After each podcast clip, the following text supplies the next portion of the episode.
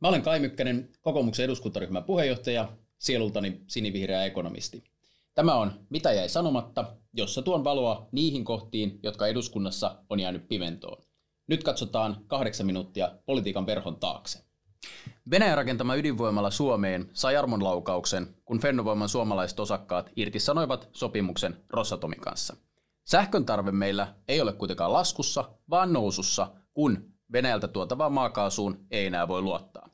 Tänään mietimme, pärjätäänkö me tuulivoimalla myös niinä tuulettomina päivinä, vai tarvitaanko me ydinvoimaa, kun päästään irti päästöistä ja venäläistä energiasta.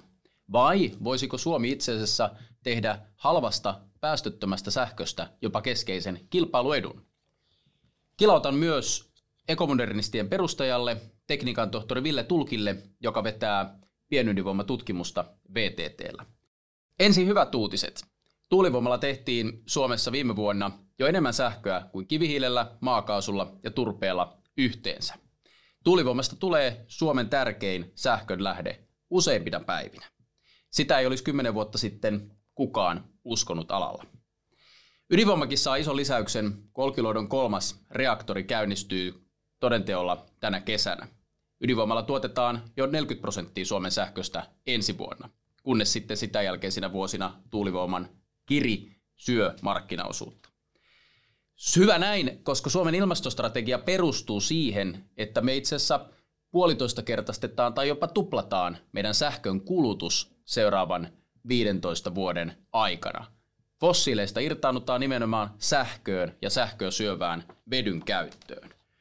Se perusongelma ei kuitenkaan itse asiassa ole sähkön vuodessa tuotettu määrä, vaan se, riittääkö sähköä niinä kovimpien pakkasten arkipäivinä, jolloin sähkön kulutusjoustot Suomessa aina eteen tulee. Ja riittääkö sinä kovimpina pakkasarkipäivinä, jos se sattuu olemaan myös tuuleton päivä, niin kuin aika usein sattuu. Viime vuoden tammikuussa kovimman sähkönkulutuksen päivänä tuulivoiman osuus oli viidesosa siitä, mitä se oli samana vuonna keskimäärin. Me ei voida luottaa, että kun on tosi kylmä, niin myös tuulee. No käytännössä meillä on kolme tapaa selvitä niistä tuulettomista paukkupakkaspäivistä kylminä pimeinä tammikuun päivinä. Joko me joustetaan kulutuksessa, eli sinä ja minä lasketaan kodin lämpötilaa, ei laiteta sähkökiusta päälle, teollisuudessa ajetaan vaikkapa paperituotantoa tai teräksen tuotantoa alas. Tai toisena vaihtoehtona varastoidaan sähköä isoihin akkuihin tai tehdään siitä vetyä, jotain muuta. Tai kolmanneksi meillä on riittävästi sellaista päästötöntä sähkön tuotantoa, joka on aina käytettävissä. No, mikä on selvää, on se, että me tarvitaan kaikkia näitä automaattista älykästä kulutusjoustoa, varastointia ja sitä, että meillä on tietty osa sähkön tuotannosta käytettävissä myös tuulettomina paukkupakaspäivinä. Mutta se, että missä määrin nämä kolme pelaa yhteen ja missä määrin me voidaan luottaa vain yhteen niistä kolmesta, on energiamurroksen kohtalon kysymys. Ville Tulkki, sä olet paitsi tekniikan tohtori ja ekomodernistien perustaja ja myöskin pienydinvoimatutkimuksen vetäjä VTTllä ja olet tutkinut energiaa jo kymmenen vuotta – mitä sinä luulet, että pärjätäänkö me tuulettomina paukkupakkaspäivinä varastoidulla tuulivoimalla ja kysyntäjoustolla vai tarvitaanko myös jotain muuta?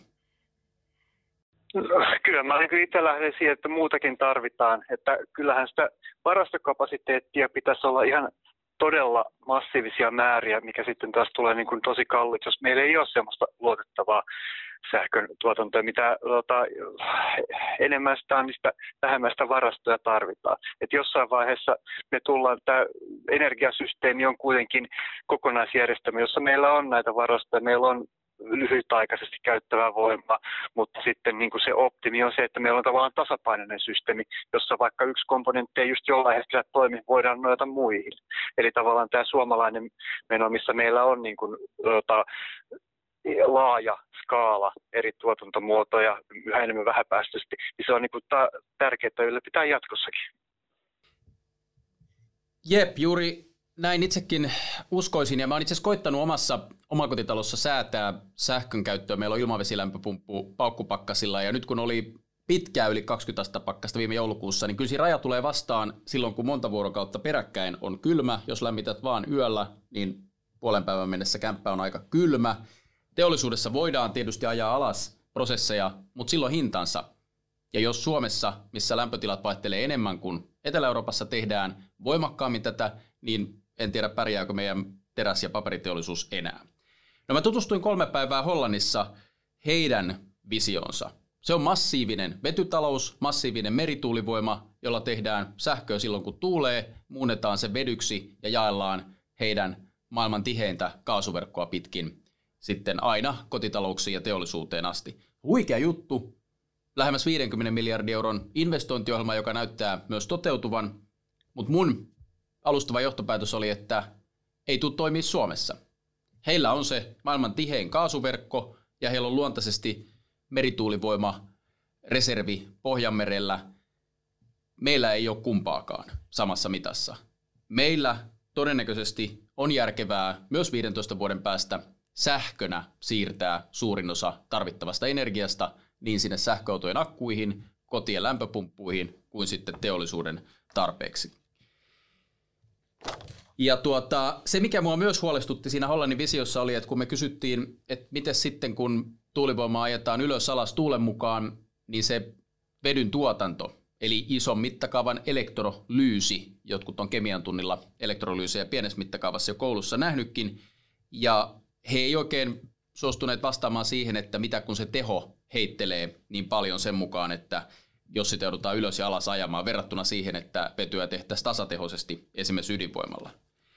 Ja mietinkin, että onko sittenkin niin, että hiilineutraali Suomi 2035 on todellisuutta, jos kuljemme puhtaan sähkön luvatun maan kautta, emmekä vetytalouden luvatun maan kautta.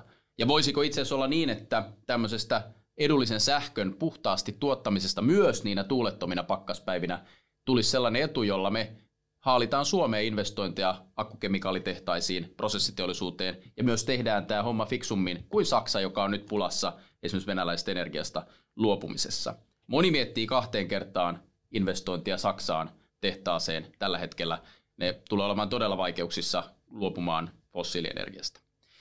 Ville Tulkki, tota, vedät tosiaan pienreaktoritutkimuksen tiimiä VTTllä ja olet itse sattuvasti juuri siellä Olkiluodossa, minne on juuri valmistunut Euroopan suurin ydinvoimala. Mikä sun fiilis on, että vieläkö Suomeen tarvittaisiin ja voitaisiin saada rakentumaan myös suuri ydinvoimala vai onko tiimisi jo synnyttänyt ratkaisun eli pienydinvoimalat, jolla mennään eteenpäin?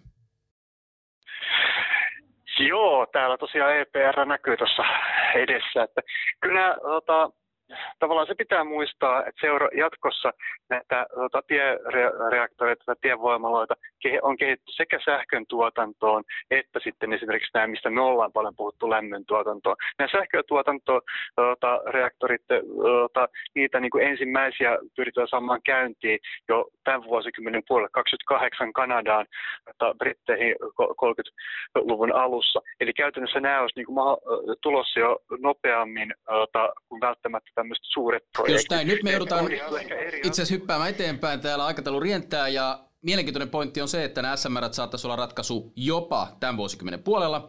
Tänään halusin sanoa, että tuulivoima on iso juttu, mutta meille tulee kylmä, jos meillä on pelkkää tuulta, ja me tarvitaan myös uusi ydinvoimala hiilineutraaliin Suomeen. Tämä oli ensimmäinen Mitä jäi sanomatta, jossa koitan puida asioita, jotka jäävät katveeseen eduskunnassa. Pysy kuulos, kuulolla, jatkoa on luvassa kahden viikon päästä.